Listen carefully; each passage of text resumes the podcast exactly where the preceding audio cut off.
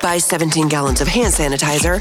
Remember not to touch your face. Work your full time job. Be a full time teacher for the kids.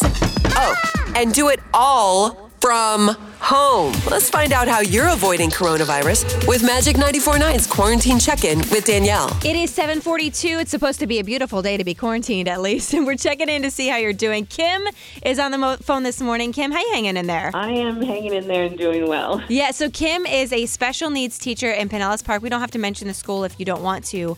Um, but with it being Teacher Appreciation Week and just knowing everything that you do on a daily basis, I wanted to kind of reach out and, and see how you are dealing with being a teacher in quarantine when all of your kids have such special needs and you are in such close contact with them every day, you know, on a normal basis until this this couple weeks ago. Yes, absolutely. It has been trying to find just enriching activities for the kids. My assistants and I are we're so hands-on with the kids just doing things with them, just trying to enrich them using their hands, using their eyes, using every all of their senses and then adapting activities for them has just been like, okay, how do I do this remotely? I've been at your school a couple of times, and I know that a lot of the kids are nonverbal or they already have obstacles that they're trying to overcome. So you guys are trying to use technology to connect on a on a daily basis. Just the technology in it, in and of itself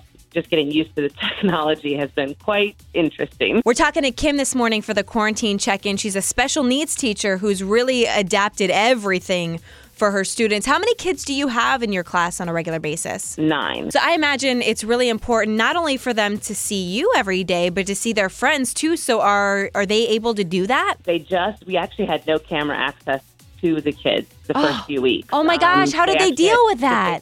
It was, it, especially for our kids, it was extremely difficult because for the kids, it was like they were talking on the phone and they weren't really, like they knew it was our voice, but they were like, what is going on right now? Right. And this last week, they actually turned the cameras on. So the kids just, you know, they were so excited to be able to see each other and be able to talk to each other. And it made it a lot better for the kids. I think it gave the kids much more stability just knowing that we're still here. Absolutely. Now, Kim, what does your life look like when you're not teaching? Are you do you have kids? Like, what's what's the home situation? I have a daughter who is actually a nurse in the hospital, and Oh. um, I actually have been watching my granddaughter quite a bit um, during all of this because of daycare, not going to daycare. So that's been kind of interesting, working around naps, doing stuff in the evenings, doing stuff during the day, staying connected with the kids. You just make it work. Kim, thank you so much for hopping on the phone with me for the quarantine check-in. And please tell your daughter Happy Nurses Week. It's like they're all always intermingled together, and now more than ever, I feel like